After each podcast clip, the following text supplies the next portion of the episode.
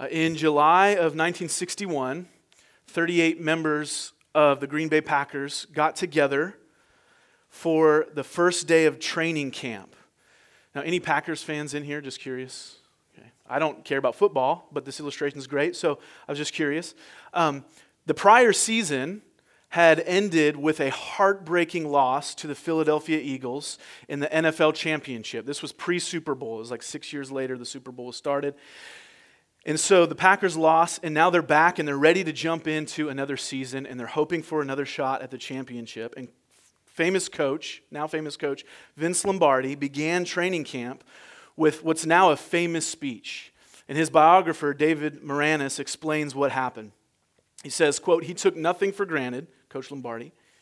He began a tradition of starting from scratch, assuming that the players were blank slates who carried over no knowledge from the year before.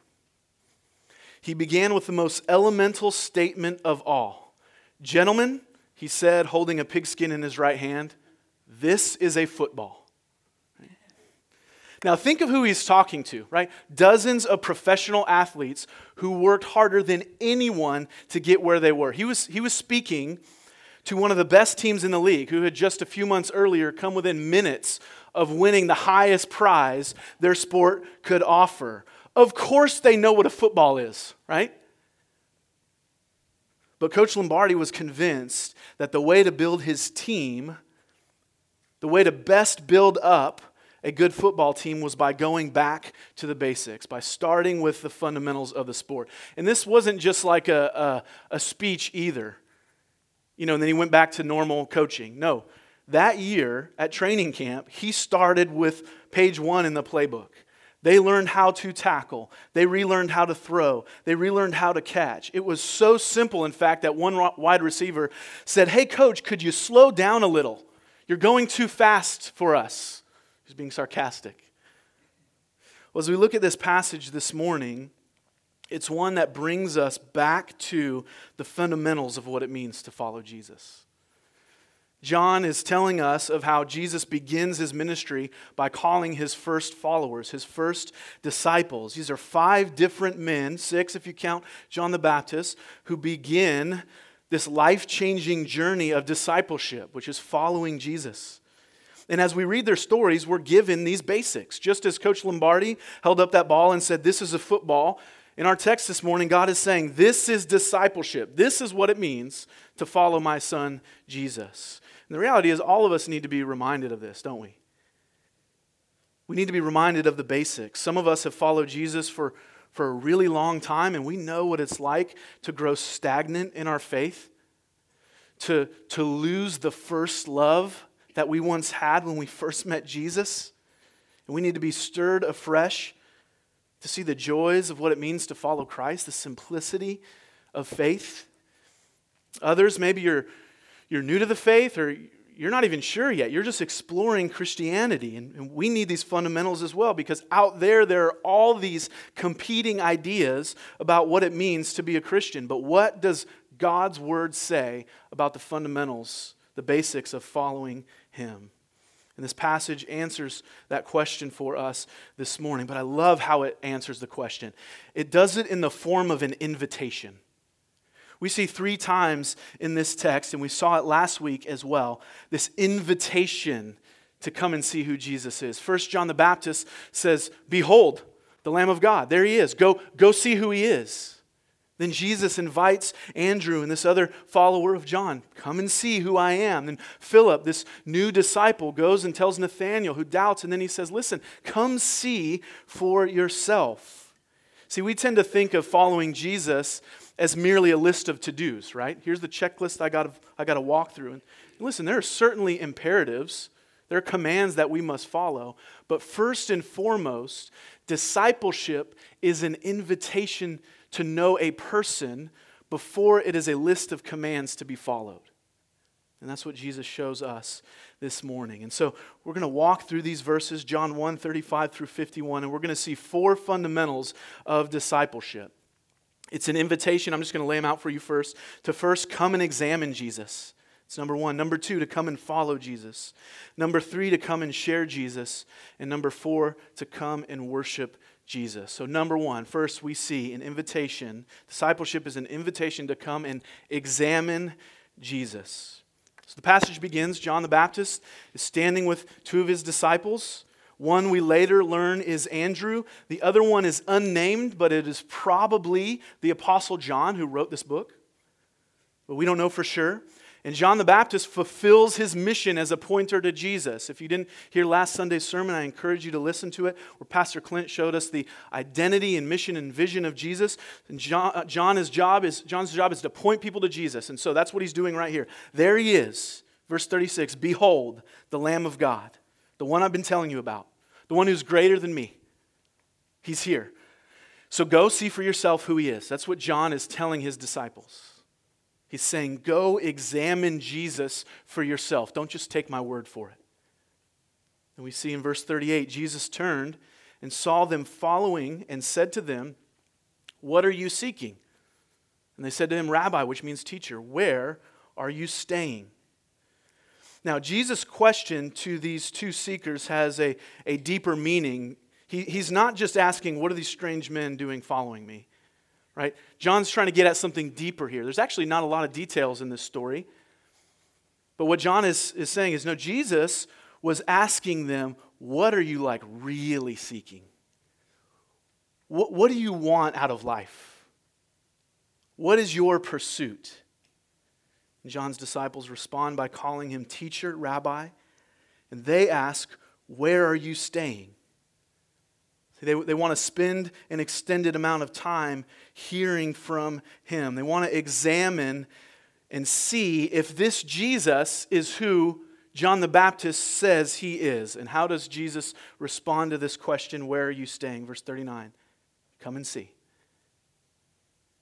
It tells us that they stayed with him that day from the 10th hour, which was 4 o'clock on. Now, what did they do? Listen, they weren't just like, Jesus, we want to see your apartment. We want to know what you did with the place. You know, did you go to IKEA? How do you, how do you decorate?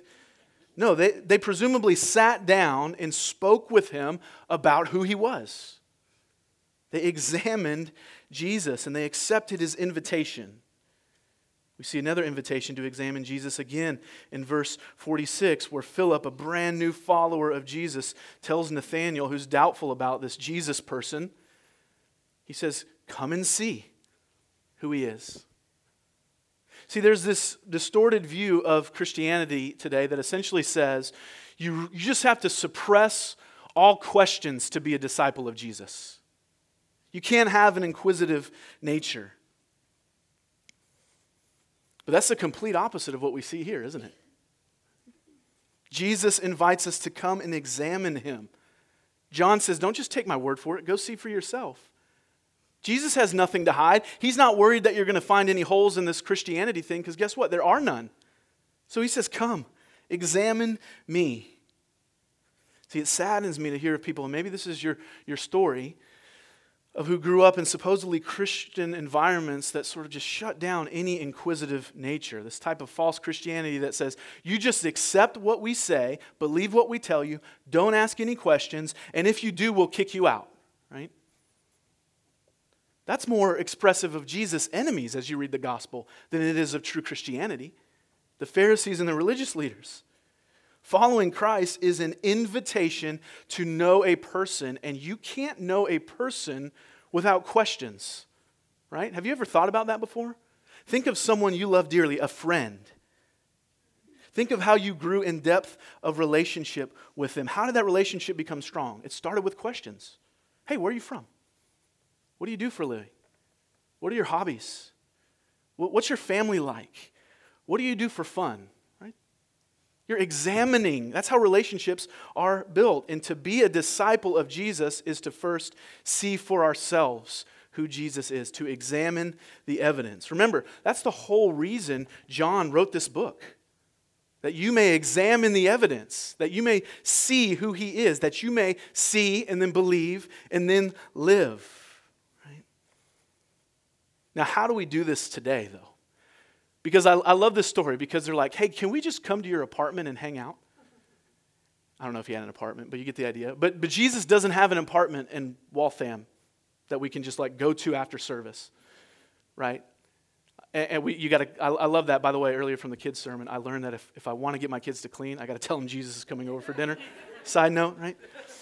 So, how, how do we examine the evidence? Well, we, we don't have Jesus' apartment, but we do have the scriptures, right? And again, that's, that's what this is for. Specifically, we have the eyewitness accounts of Jesus' life and ministry that reveal to us the real Jesus so that we can examine for ourselves. Now, we don't have the space this morning to go into all of the details of this, but one of the greatest questions you can ask yourselves is why should I trust the Bible? We have that book on the back table that's called Why Trust the Bible that helps you see that this book that we hold in our hands is reliable. When you read the Bible in general, and when you read the, the Gospel specifically, you have a reliable eyewitness account of the life and ministry of Jesus. So examine him for yourself. This question is so important for us. And listen, I'm not just talking about doubters, though that's certainly true, but doubters and Christians alike, people who don't yet believe and people who have followed him for a long time. Have you examined Jesus for yourself, or is your understanding of Christ shaped more by culture or hearsay? I was speaking to a friend recently who's not a Christian, and we were having a, a great conversation about the gospel and Christianity. And as he was talking, I realized that his understanding of Jesus in Christianity was shaped primarily by American religion and politics. I realized that the, the Jesus that he rejects is not actually the real Jesus. Like Christianity began before 1776. I don't know if you guys knew that, right? And so I, I asked him, I said, Well, listen, imagine if I were to form an opinion on you based solely upon what others said about you. And I didn't even ask the, those closest to you. I just went to some coworkers and maybe even found some enemies of you. And I asked them a bunch of questions about you. And I wrote down a bunch of answers. And I said, Here's the conclusion I've come to about who you are. Do you, do you think that's a good thing? He said, Absolutely not. No, what I should do is I, I have your number. So I should pick up the phone and call you if I have questions. Or I should talk to those who are closest to you, those who know you well, those who, who love you and care for you, right? See, for, for my friend, it was American politics and religion that formed his view of Jesus. But we have to ask ourselves what is it for us?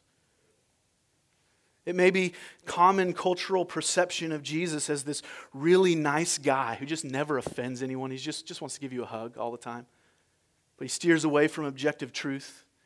Maybe it's this heavy handed religious background that has misunderstood the grace of Jesus, or maybe, maybe it's something good. Maybe it's the faith of your parents or a loved one that is genuine faith, but it's not yours, it's theirs. Have you examined Jesus? John's disciples didn't settle for his testimony, even though it was a valid testimony. Andrew didn't just tell his brother Peter, hey, listen, take my word for it. And Philip didn't tell doubting Nathanael, listen, don't argue with me. No, he said, come and see for yourself. We should examine for ourselves who Jesus is. Right? But, but, this is so important. This is number two. We must also make a decision with the evidence we examine. Number two, come and follow Jesus. Eventually, we have to decide, right?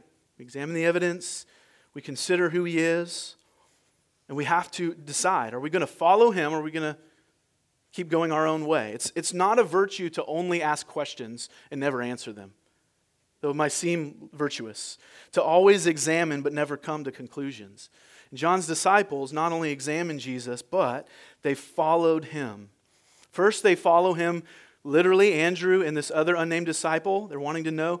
Then they spend time with Jesus and they actually commit their lives to him. They become his followers. How do we know this? Look at verse 40. One of the two disciples who heard John speak and followed Jesus was Andrew, Simon Peter's brother. He first found his own brother, Simon, and he said to him, We have found the Messiah, which means the Christ. So after spending time with Jesus, Andrew, notice that, he moves from curiosity to commitment. He moves from examination to pursuit.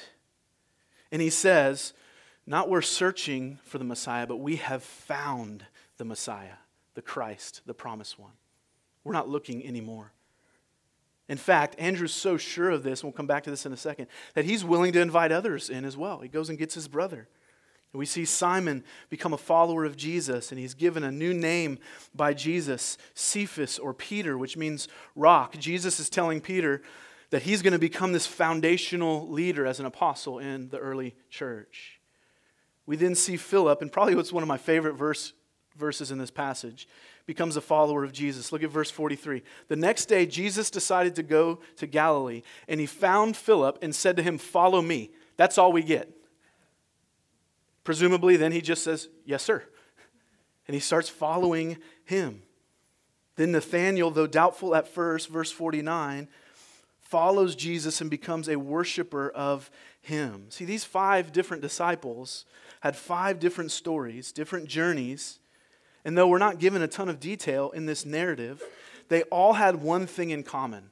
This was the beginning of the life transforming journey of following Jesus. They would never be the same after this. This wasn't just a one time decision that slowly faded for these men as more important things came along. They didn't just add a little bit of Jesus to their life plan. No, Jesus became their life plan. And they slowly learned a lesson if you follow their journey through the Gospels. They learned a lesson that each of us need to learn. To truly follow Jesus is to solely follow Jesus. They were sold out to him. I think there's this misunderstanding in Christianity that's prevalent today that we struggle with that says you can live your life the way you want. You can sort of determine your own purpose. As long as you go to church a few times, as long as you call yourself a Christian, don't do anything too bad. You made a decision for Jesus a long time ago, and, and you're safe. And that's, that's all well and good. And salvation is treated more like this sort of get out of hell free ticket with absolutely no life transformation. That's not discipleship, and that's not following Jesus. I love what one author, Dietrich Bonhoeffer, calls he calls that cheap grace. Bonhoeffer was a pastor in Germany during World War II who created an underground seminary to train pastors. He was also a spy who stood firmly against Adolf Hitler and the Nazi regime and was eventually killed for it. Needless to say, he was a man who understood the costly nature of following Jesus. And as I read this section, this is a long section from this book, but it's so good. And listen, please read this book if you can The Cost of Discipleship by Dietrich Bonhoeffer. But as I read this, I want you to ask yourself have I cheapened God's grace and what it means to follow Him? Have I dumbed down what it means to truly be a disciple of Christ? Listen to what he says. Cheap grace is the preaching of forgiveness without requiring repentance, baptism without church discipline, communion without confession, absolution without personal confession. Cheap grace is grace without discipleship, grace without the cross, grace without Jesus Christ living incarnate. Costly grace is the treasure hidden in the field. For the sake of it, a man will go and sell all that he has. It's the pearl of great price to buy, which the merchant will sell all his goods. It's the kingly rule of Christ, for whose sake a man will pluck out the eye which causes him to stumble. It's the call of Jesus Christ at which the disciple leaves his nets and follows him. Above all, it is costly because it cost God the life of his son. You were bought with a price. And what has cost God much cannot be cheap for us. Above all, it is grace because God did not reckon his son too dear a price to pay for our life, but delivered him up for us. Costly grace is the incarnation of God. You hear that? What has cost God much cannot be cheap for us. Friends, in what ways have we cheapened God's grace in our lives? I think one of the primary ways we do this is by compartmentalizing our lives and just trying to decide which areas we're going to let Jesus have and which areas we're going to keep for ourselves. Right, Jesus, you can have my Sunday mornings, my Tuesday nights, but not my entire schedule. Like, let's not get too crazy, right? You can, ha- you can have my friendships, but not my romantic relationships. You can have some of my money, but not too much. I mean, Jesus, you don't actually expect me to give till it hurts, do you? Essentially, we say, I, I really want to follow Jesus, but I don't want it to cost me anything. And we forget that at the center of our faith is the God man who willingly laid down his life on a Roman cross that we may live. And so Jesus responds to that tendency in us to compartmentalize following him with Luke 9:23. He says, "Listen, if anyone would come after me, let them deny himself and take up his cross daily and follow me." That's what discipleship is. In fact, if you're looking for a, a definition, here's how I would define it. To be a disciple of Jesus is to live all of life in increasing submission to the lordship of our master Jesus Christ. All of it. Or to put it another way, Jesus gave all of his life for all of your life. He's the master, he's the Lord. So let's evaluate our relationship with Jesus. Turn, turn that statement into a question Am I living all of my life in increasing submission to the Lordship of Jesus? If not, what areas do I need to let go of? How do I need to repent, turn from my sin and self rule to Christ and His rule over my life? The call is to come and follow him with all of you. And then we see the third fundamental of discipleship come and share Jesus. Notice the first thing these followers of Jesus do after meeting him they enroll in seminary for three years and learn how to share the gospel like a pro. No, I'm just kidding. Right? No, what do they do? They immediately start telling others about Jesus. I love this. John the Baptist shares Jesus with Andrew. There he is, behold. Andrew shares Jesus with his brother Simon, Peter. Philip follows Jesus. Then he tells his friend Nathanael. In fact, John writes with really clear language in verse 41 that the very first thing Andrew did was to go get his brother and tell him about Jesus. John wants to make it clear listen, he didn't do any, don't mishear me. That's the first thing he did was go tell his brother. And D.A. Carson comments, he said, Andrew thus became the first in a long line of successors who have discovered that the most common and effective Christian testimony is the private witness of a friend to a friend. I love that. And guess what? None of you know anything about Andrew. I, I don't know anything about Andrew. In fact, he's identified here as who? Simon Peter's brother. He lived in the shadow of his brother Peter, who we all know who Peter is, but no one knew who he was. All we know about Andrew is fisherman, disciple of John the Baptist, brother of Peter, and the only thing that matters, faithful disciple of Jesus Christ who shared Jesus with whoever God put in his path. And we talk about this question uh, as a church, right? What's the mission strategy of Seven Mile Road? That's a really good question. How do we hope to see people come to know Jesus? And the reality is, we could, with some money and some strategic planning, we could fill this room up, right? Just get a sign that says free beer, right? 10 a.m. might be a little early for that, but, or if we had a, you know, we can get Kanye West to come lead worship. We, we don't have enough money for that, right? But you, you get the point. You can do things to fill a room, but that's not what Jesus has called us to do. Jesus has called us to make disciples. And how does that happen? Just like it does here. So, what's the mission strategy of Seven Mile Road? Two words you are. You're like, that's not very original. I know, isn't it great? Right? That's it. The gospel goes forth today, and the church is built today the same way it was built in John chapter 1, the same way it was built in the book of Acts, and the same way it's been built all throughout church history by ordinary people living their ordinary everyday lives as missionaries, as disciples, sharing Jesus with others. That's how it happens. Listen to what Charles Spurgeon says. And he puts this, this is, this is a little harsh, but let's hear it. He says every Christian is either a missionary or an impostor. He says, Recollect that you are either trying to spread abroad the kingdom of Christ or else you do not love him at all. It cannot be that there is a high appreciation of Jesus and a totally silent tongue about him.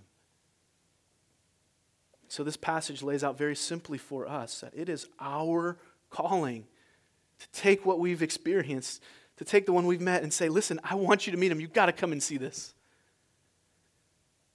Fortunately, this doesn't just tell us, hey, go share the gospel. We also see some very helpful principles here, some characteristics of sharing Jesus. And I just want to walk through these real quick. There's four of them. First, share Jesus simply.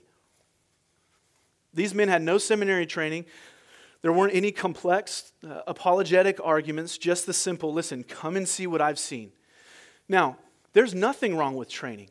Absolutely not. In fact, we hope to have an equipping class on sharing your faith in the spring. Training is important, theological training is important. We should aim to grow in these things. But the point is, you don't need to wait until you're a stellar apologist or Bible scholar to tell someone what Christ has done for you. In fact, you shouldn't wait. One of the reasons I think we're, we're, we're so weak in the area of sharing Jesus with others is that we just we overcomplicate it. Have you experienced the forgiveness of sins in Jesus? Then you know enough to tell others about that. Start with your story. If you need help, lean into your church family, your gospel community. Share Jesus simply, but also share Jesus boldly. Now, this one's tough because we, we're very concerned with what other people think of us, right? And Andrew goes to his brother Peter, and it goes really well. It's like an evangelism success story. Peter, come check out Jesus, and then Peter gets a new name, right? But then, when Philip goes to Nathanael, it doesn't go well at first. Look at verse 45. Philip found Nathanael and said to him, We found him of whom Moses and the law and the prophets wrote, Jesus of Nazareth, the son of Joseph. And Nathanael said to him, I added that part. Can anything good come from Nazareth? Right? He was a Galilean, and their Galileans looked down on Nazareth as this no name sort of redneck town. Nothing prestigious can come out of there. They don't have any colleges, they don't have big business. In, Nathanael's mind, this was completely impossible. So he immediately rejects Philip. And friends, that's just the reality for us. If you tell others about who Jesus is, if you invite them to come and see, you will be rejected. People will think you're crazy. People will think you're weird even if you try as hard as you can to not be. And we just need the Holy Spirit boldness to say, you know what? So what? This is too important for me to stay silent. We need boldness. Penn Jillette is a magician from Penn and Teller. He's a very outspoken atheist, but he tells this story of a fan who came up to him after a, a, a show and gave him a, a New Testament and said, Listen, I wrote something in this for you, and I just want you to have it. And, and Jillette says he was kind and he was sane. You know, he wasn't a weirdo. And he looked him in the eyes and he talked to him and, and he gave him this Bible. And, and this is what Penn Jillette says. He goes on, he says, I've always said, this is an atheist, by the way, I've always said I don't respect people who don't proselytize, who don't share their faith. I don't respect that at all. If you believe there is a heaven and a hell, and people could be going to hell or not getting eternal life, and you think it's not really worth telling them this because it would make it socially awkward, how much do you have to hate somebody to not share your faith? How much do you have to hate someone to believe everlasting life is possible and not tell them that? And then he goes on to give this illustration. If I believe beyond a shadow of a doubt that a truck was coming at you and you didn't believe it, that that truck was bearing down on you. There's a certain point that I tackle you, and this is more important than that. Right? Don't tackle your friends, right? But that's coming from the mouth of an atheist. See, the souls of our friends and our families and our children and our neighbors and those around us, coworkers, they're far more valuable than our ego and our social capital. So push through the awkwardness Love them well by sharing Jesus boldly, but also share Jesus humbly. It's the third thing. Coupled with this boldness must be humility. Boldness without humility is obnoxious, right? No one's calling us to be jerks for Jesus. See, when Philip is initially rejected by Nathanael, he doesn't do what I might be tempted to do snap back in frustration. He doesn't get defensive. He shows humility and he extends an invitation to Nathanael and he says, Come and see. See, we live in what I like to call a mic drop culture. You can YouTube that later. Right? We love it when people say snarky one liners and and then they diss others and they just leave the room without any real conversation. It's called Twitter, right? But people aren't won to Christ by snarky comments. We need Christ like humility coupled with uh, boldness and patience. And that's the fourth thing. We share Jesus patiently. When Nathanael initially rejects Philip, notice that he doesn't quit. Instead, he willingly walks with Nathanael to discover who Jesus is. He says, Come and see. He's saying, I'll walk with you to discover who this Jesus is. I love the story of Paul in Acts chapter 26. He's in chains toward the end of his life. He's in chains before King Agrippa, and Paul's the guy who just shares Jesus with everybody. In verse 28 says, Agrippa said to Paul, In a short time, would you persuade me to be a Christian? And here's Paul's response Whether short or long, I would to God that not only you, but also all who hear me this day might become such as I am, except for these chains. That's the mentality we need as we share Jesus with others. Yeah, we want you to come to Jesus now, but whether short or long, I'm willing to walk with you through this journey. And friends, it's usually long. Right? We need to patiently love and share Jesus with those God has placed in our lives. All the while, this is so important, all the while trusting that God is the one who opens the hearts of unbelievers so that they believe the gospel, not us. Our responsible, responsibility is simply to share Jesus boldly, humbly, patiently, and then trust God with the results. So come and share Jesus. And then lastly, the fourth fundamental of discipleship we see in this passage is come worship Jesus. The rest of this passage is devoted to Jesus' interaction with doubting Nathanael. In verse 47, Nathanael's going with Philip to see Jesus, and Jesus says to Nathanael, Behold an Israelite in whom there is no deceit. In other words, Jesus sees Nathanael and he says, This man has no pretense. He's a straight shooter. We know that from the previous verse, right? He speaks honestly with no flattery. He calls it like he sees it. And he's come to discover who Jesus is. And Jesus, being the all knowing Son of God, he knows this already about Nathanael, even though he's never met him before. And then we read in verse 48 Nathanael said to him, How do you know me? And Jesus answered him, Before Philip called you, when you were under the fig tree, I saw you. This is another way of John breathing deeper meaning into that phrase, I saw you. He's saying, I know, I know who you were, and I always have. See, we have no idea what Nathanael was doing under that fig tree. There's a lot of speculations, but this revealed to Nathanael that Jesus had this supernatural knowledge of him. And that was enough for Nathanael to believe in an instant. And he models, as he believes that this Jesus is who my friend Philip says he is, he models the right response of every true disciple of Jesus in verse 49. He says, Rabbi, you are the Son of God, you are the King of Israel. Specifically, Nathanael realizes something really important that he is known by the Son of God in a personal and intimate way. And he responds in awe and worship, ascribing ultimate worth and value to Jesus in response to what Jesus has done. Friends, we worship Jesus. We're to come and worship Jesus because he first knows us. Just as Nathanael was in awe of Jesus' supernatural knowledge of him, likewise, we should be in awe of his supernatural knowledge of us. No one knows you like Jesus knows you. I love how John Piper puts it. He says, Deeper than knowing God is being known by God. What defines us as Christians is not profoundly that we have come to know Him, but that He took note of us and made us His own. See, what this shows us is that the strength to be a disciple, the starting point of discipleship, is not found within ourselves, but in the grace of God. Jesus puts it this way in John 10 27 My sheep hear my voice, and I know them, and they follow me. You notice the order of John 10 27? My sheep hear my voice. I know them first, and then what happens? Then they follow me. Right? So we worship Jesus because he knows us first. But there's another reason to be in awe. We also worship Jesus because he has come to save us. Look at verse 50 through 51. Jesus answered Nathanael, who was in awe of this supernatural knowledge of Jesus. He says, Because I said to you, I saw you under the fig tree. Do you believe? You will see greater things than these. And he said to him, Truly, truly, I say to you, you will see heaven opened and the angels of God ascending and descending on the Son of Man.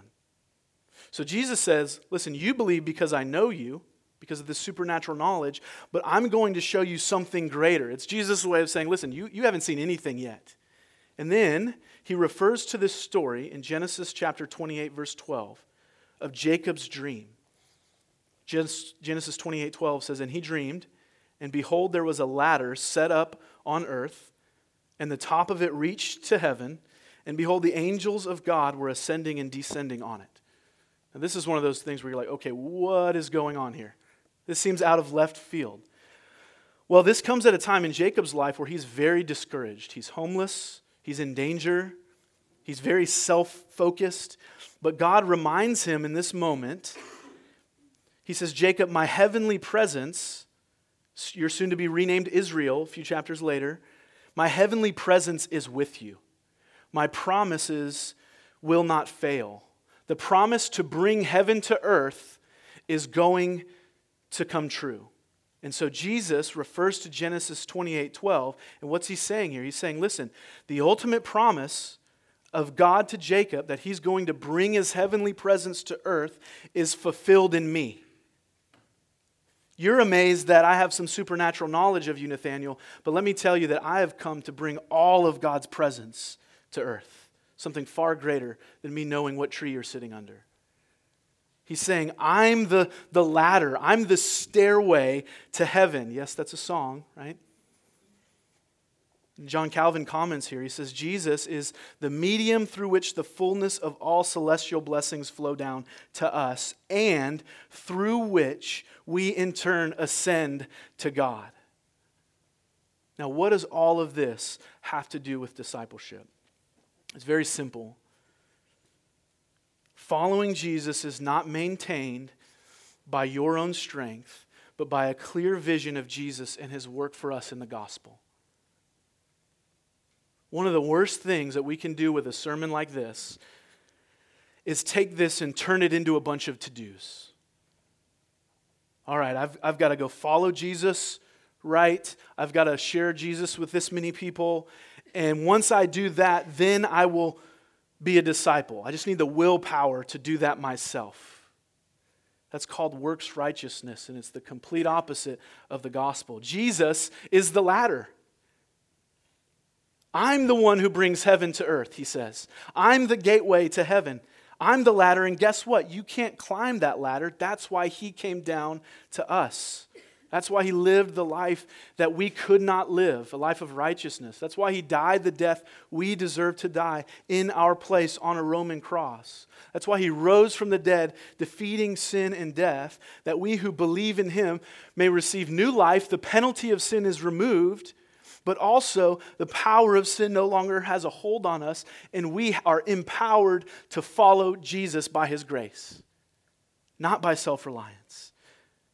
That's the gospel. And friends, it's not a fundamental of discipleship, it's the fundamental of following Him. And it leads us to worship Him, to respond in awe. So, how are we going to respond to this call this morning? Let's respond as Nathanael responded. Let's respond by worshiping Him. Let's answer His call to come and see Him, examine Him, find that he is altogether lovely. Let's follow him not in part, but wholly, forsaking all other vain, empty earthly pursuits. Let's share him freely, not perfectly, but freely with those around us, inviting them to come and see. And friends, let's do this rooted not in our own strength, but in a clear vision of Jesus who's worthy of our worship. That's what it means to be a disciple of Jesus. Let's pray.